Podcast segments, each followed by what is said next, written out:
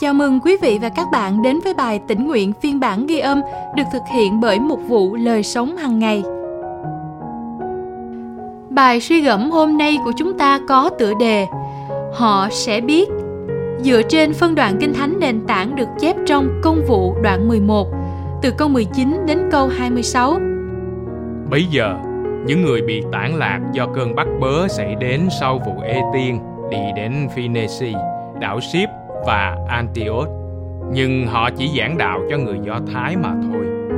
Tuy nhiên, một vài người trong số họ quê ở đảo Ship và Siren đến Antioch cũng giảng tin lành cho cả người Hy Lạp nữa. Rao truyền Chúa là Đức Chúa Giêsu cho họ. Tay Chúa ở với họ, nên có nhiều người tin nhận và trở lại cùng Chúa. Nghe tin ấy, hội thánh tại Jerusalem cử Barnabas đến Antioch. Khi đến nơi và thấy ân điển Đức Chúa Trời, thì ông vui mừng và thúc giục mọi người cứ vững lòng theo Chúa. Vì Barnaba là người tốt, đầy dẫy Đức Thánh Linh và đức tin, rất nhiều người tin theo Chúa. Sau đó, Barnaba đi đến Tạc Sơ để tìm Sao Lơ. Khi tìm được rồi, ông đưa Sao Lơ đến thành Antioch. Hai người nhóm họp với hội thánh và dạy dỗ nhiều người trong suốt một năm.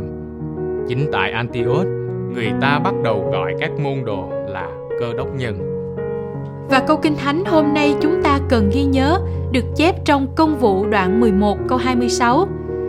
Chính tại Antioch, người ta bắt đầu gọi các môn đồ là cơ đốc nhân. The Gathering là một hội thánh quốc tế liên hệ phái ở miền Bắc Thái Lan. Và một ngày Chủ nhật gần đây, các tín hữu từ Hàn Quốc, Ghana, Pakistan, Trung Quốc, Bangladesh, Mỹ, Philippines và các quốc gia khác đã hiệp lại với nhau trong hội trường của một khách sạn cũ kỹ, khiêm tốn. Họ hát bài Chỉ trong Giêsu và Tôi là con của Chúa, những ca từ đặc biệt thấm thía trong khung cảnh đó. Không ai có thể nhóm hiệp mọi người lại với nhau như Chúa Giêsu. Ngài đã làm điều đó ngay từ đầu. Trong thế kỷ đầu tiên, thành Antioch có 18 nhóm dân tộc khác nhau, mỗi nhóm sống ở một khu vực riêng trong thành phố. Khi những người tin Chúa lần đầu tiên đến Antioch, họ đã rao truyền về Chúa Giêsu chỉ cho người Do Thái mà thôi. Tuy nhiên, đó không phải là kế hoạch của Chúa dành cho hội thánh. Rồi nhiều người khác đến cũng giảng tin lành cho cả người Hy Lạp nữa.